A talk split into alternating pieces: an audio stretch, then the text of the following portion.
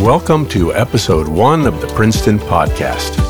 My name is Kenneth Greenberg, and I'm the producer of the Princeton Podcast. I'm also a resident of Princeton since moving here in 1980 with my wife, Mary. We both work here in Princeton. We have raised our family here in Princeton. We feel very fortunate to live in this culturally and historically rich community we call home.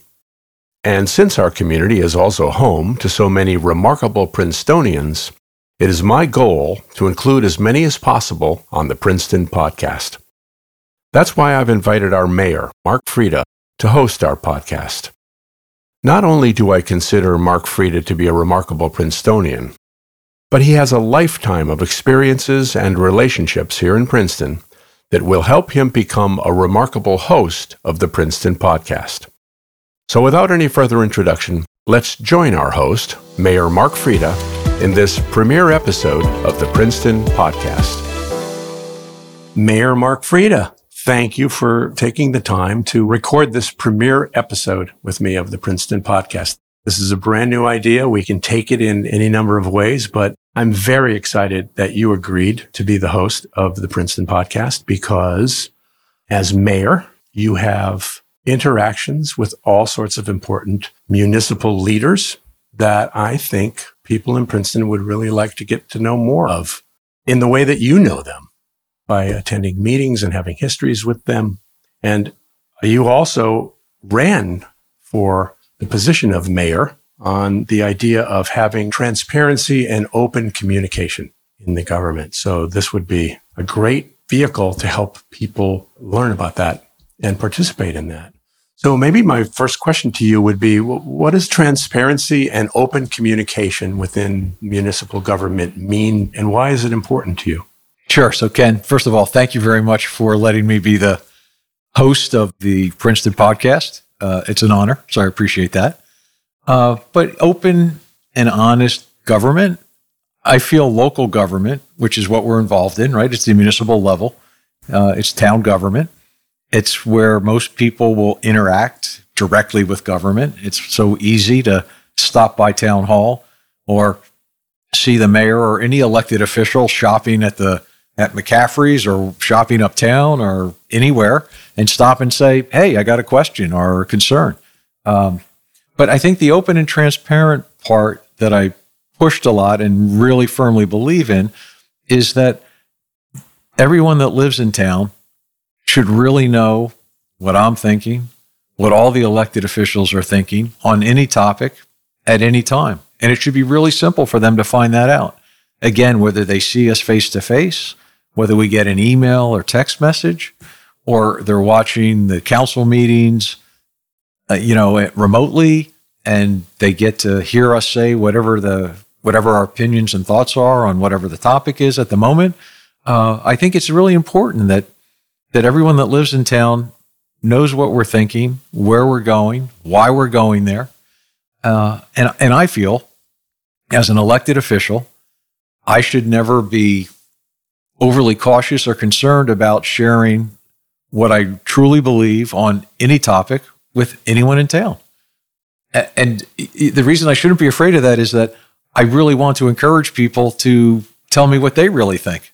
And the only way to do that is we both have to be, both parties in those conversations have to be honest with each other. I tell you what I think, you tell me what you think.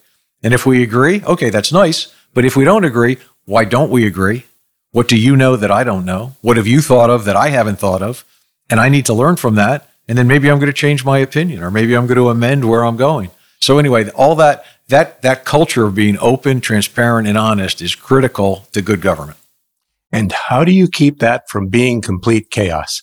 It's been my experience, having lived in this wonderful town since 1980, that it is filled with extraordinarily intelligent and extraordinarily opinionated people. People who have thought things through deeply and whose beliefs and opinions are very strongly held and often profusely uh, defended. So when you have to help orchestrate large group of people to make things work. How does that open communication work when you have lots of opinions? How do you distill that down into action? So let's let me use the example of a of a council meeting. The mayor runs the council meetings. So it's a balancing act.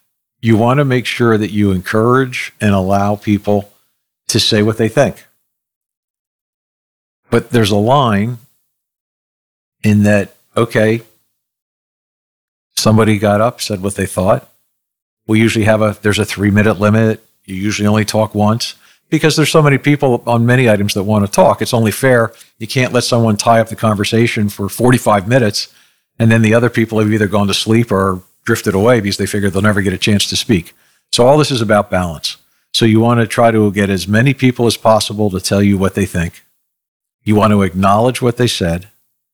You need to understand that you don't really want to necessarily debate people on every point they bring up because the whole exercise of public comment during a meeting is to get as much public public comment as possible. So for the elected officials, it's hard, but it's a best practice, I would say, to not debate every person as they make their points. If they only have three minutes, let them do all the talking.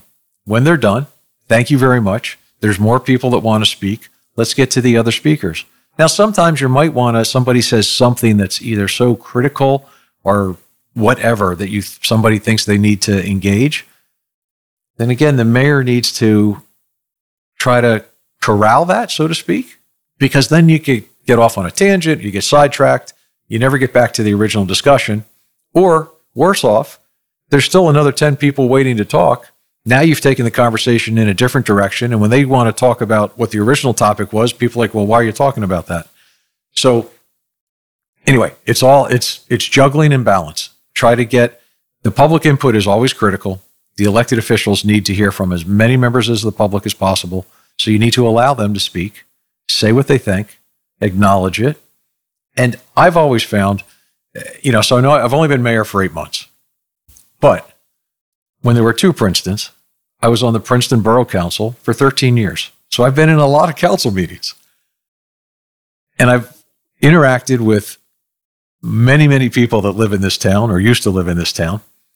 And the vast majority of people have always said to me, Mark, whether we agreed or disagreed, the fact that you listened, and I know that you actually listened, you considered what I had to say, and what I had to say was part of your decision process, even if you didn't come out where I hoped you would, the fact that you did all that, that shows me that where we're going as a town is going in the right direction. So that's that's the goal. Listen to people, consider what they said, seriously consider what they said. And again, no no false sense of pride should be held by any elected official that in a in a council meeting, even if there's 200 people on Zoom or 100 people in the physical room, if you need to say, Ken, thanks, I never knew blah, blah, blah, I need to change my mind, you need to be willing to do that. It's not a big deal. So, anyway. Yes, that's very good clarification on how that happens. And the fact that you've had the experience that you've had even before Princeton was consolidated. Maybe that could be my next question, a more personal question in terms of you're a lifelong resident here in Princeton. That I think is intriguing. I'm sure a lot of people find that uh, to be interesting. What does that mean to you? I mean, how, how does that play into what you're doing now? So, uh, first of all, I think there's fewer and fewer people over time that can say, hey, I've lived here all my life. The town has changed a lot it's a more expensive, well, the whole area is more expensive. It's not just Princeton, it's the entire area. It's harder to own a property, it's harder to pay the taxes, it's harder to stay here. So, having said that, um, I do think that someone that has lived here their entire life probably has, not probably, but does have a different perspective than someone that's lived here five years or 10 years. So you have an appreciation of what used to exist. And as long as you don't fall into the trap of, oh, geez, I wish I could still hang on to 1960s Princeton, right? That's impossible. So don't don't think that. But but knowing what the town used to be, how it's evolved over years, how it's changed, those are all perspectives that are important to bring into a whole number of conversations. The other thing is that if you've been here your entire life, you have institutional knowledge that newer residents just don't have. They don't know things that we've been through before. Or maybe they don't know that, gee, on Pine Street, there's a little pocket park and we once spent X number of dollars to save that park or, or whatever. Or the half basketball court in uh, Quarry Park is there because when we built affordable housing on Hamilton Avenue, part of the, the, the compromise with the neighborhood at that time when there was a basketball court where the affordable housing is now, well, we needed to move the basketball court. But where we wanted to move the basketball court, the residents next to it were like, we don't want a full size basketball court. So at the end of the day, we negotiated, we'll put in a half basketball court.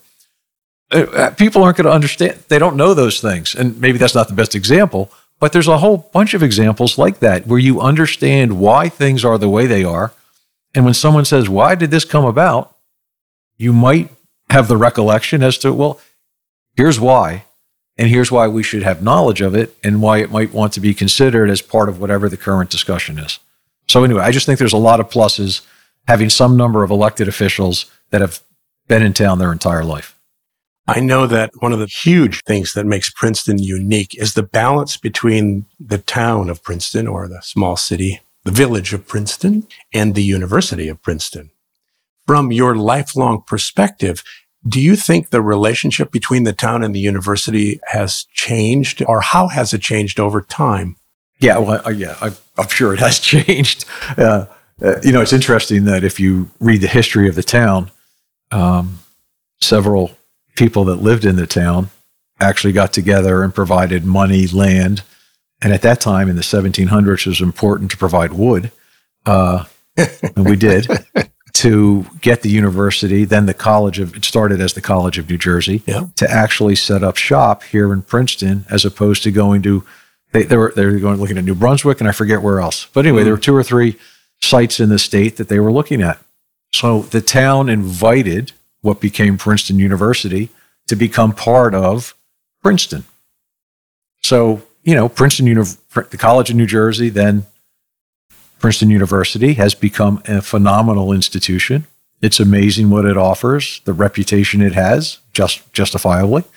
Uh, and so people that don't know the history think, oh, I guess this university has always been here and the town grew up around it, when it's just the opposite. Yeah. The town was here. Granted, it wasn't very big in the 1700s, but both the university and the town have grown together. Uh, so it's a unique relationship. It's a relationship that both sides should be willing to work hard at fostering the goodwill between the two. There's a lot of goodwill between the two. But, you know, reality is reality. Some of the goals of the university are not always going to align with some of the goals of the town and vice versa. So you need to have open communication. You need to understand that that's going to happen. And it's okay to have frank, blunt discussions about where are you going? Where are we going? And how do we just, again, balance all this so that it makes sense? I mean, the university right now is in the middle of a five and a half billion dollar expansion, adding two residential colleges, adding more students. It's amazing what the university is about to do. At the same time, the town, due to a recent court order decision, is adding all kinds of housing it's going to be a mixture of market rate and affordable housing. That's going to drastically change the town. So there's all these changes happening. And the only thing that we all know that's consistent is change. So either you hide behind the rock and hope that change doesn't run you over, or you get out from behind that rock and say, let me be part of the change and let's manage it as best we can. So that's a long way to say the university and the town should be working together every day. Yeah. Yeah. And are there regular meetings that happen between the town and the university, or is it more topic based or issue based? Right. So there will be uh, quarterly meetings between the administration of the town and the administration of the university. But day to day, any number of our staff are talking to staff at the university. They just have so many things going on, uh, even without this large expansion I just talked about. But you know, I mean, I think anyone that's been in town for any length of time understands that the university might be doing any amount of renovation or catch up work every summer when typically there's not that many students there. So there's permits, there's inspections, there's this, there's that. But also, you know, you look at all the universities involved in in the town. the university helps and supports so many nonprofits, so many charities. The university has so many capabilities. They have so many people there that are that have ingrained themselves into the community, whether they live here or not. So, it, you know, there's interaction between on all kinds of levels between the university and the town every day, multiple times. Yeah, yeah. yeah. Well, let me shift the conversation, if we could, to the podcast itself. As host of the first season, let's call it, of the Princeton podcast, who do you think would make for a good guest or good guests? Do you have some people in mind that you would like to invite on the podcast? I, I think there's going to be so many potential people to invite that if we wanted to invite them all, we'd be doing this every day, which obviously is not going to happen. right. Thank you. Thank you. but you know, the new municipal administrator obviously is one. He's brand new. He just started. Let's talk to him. What does an administrator do? We could bring in the police chief. We could bring in um, our director of emergency services. There's six council people, six elected officials that all, you know, have different thoughts, different goals. We could bring all of them in they could talk on any number of topics because they're all involved in many, many aspects of how the town is run. So a lot of interest, interesting topics there to pick from. Um, the chief financial officer of the town, the town engineer, the new school superintendent. There's another natural pick. Yeah, that that would be huge. And since we're now being threatened by the variant still in COVID, the the health officer bring our bring our health officer Jeff Grosser back. Uh, so I mean, you know, I, I, I, I that's great. That's, yeah. Well, I think over time, Ken, right? What we need to balance is what are timely, timely topics, and what are just general interest things that people want to know. Like, you know, the town collects a lot of money from me. Where does it go?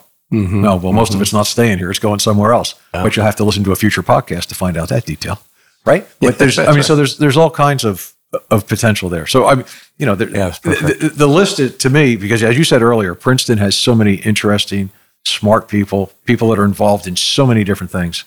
Uh, you know, I, I, I think Princeton might have more nonprofits and charities than the vast majority of towns for the population. Yeah, they, you know, that a lot of places have. I mean, look at all of those. How many of those could we bring the director or chief executive officer in to discuss? So anyway, the list is almost without limit.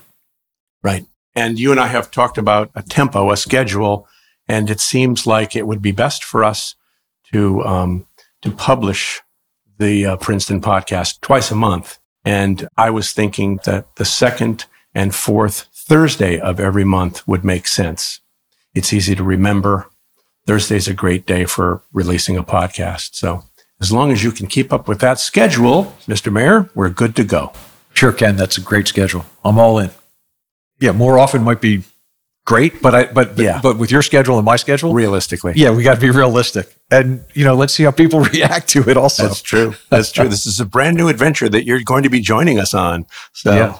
and, and, and if I you think, like it, tell your friends. yeah, tell everyone, please. But one thing you had mentioned, Ken, also is that once we start and people hopefully listen, uh, you know, we should get feedback. Yeah, and then you know, I'm always willing to react to feedback, to listen to feedback. So that's not a problem. You're an easygoing guy. So, you know, I think the people that listen to our podcast will help shape what it is we're going to do going forward. Yeah, I hope so. That'll be great. And I would like to remind everyone that there are two websites that will be important. The first one for this particular episode is Mayor Mark Freda has a website called mayormarkfreda.com.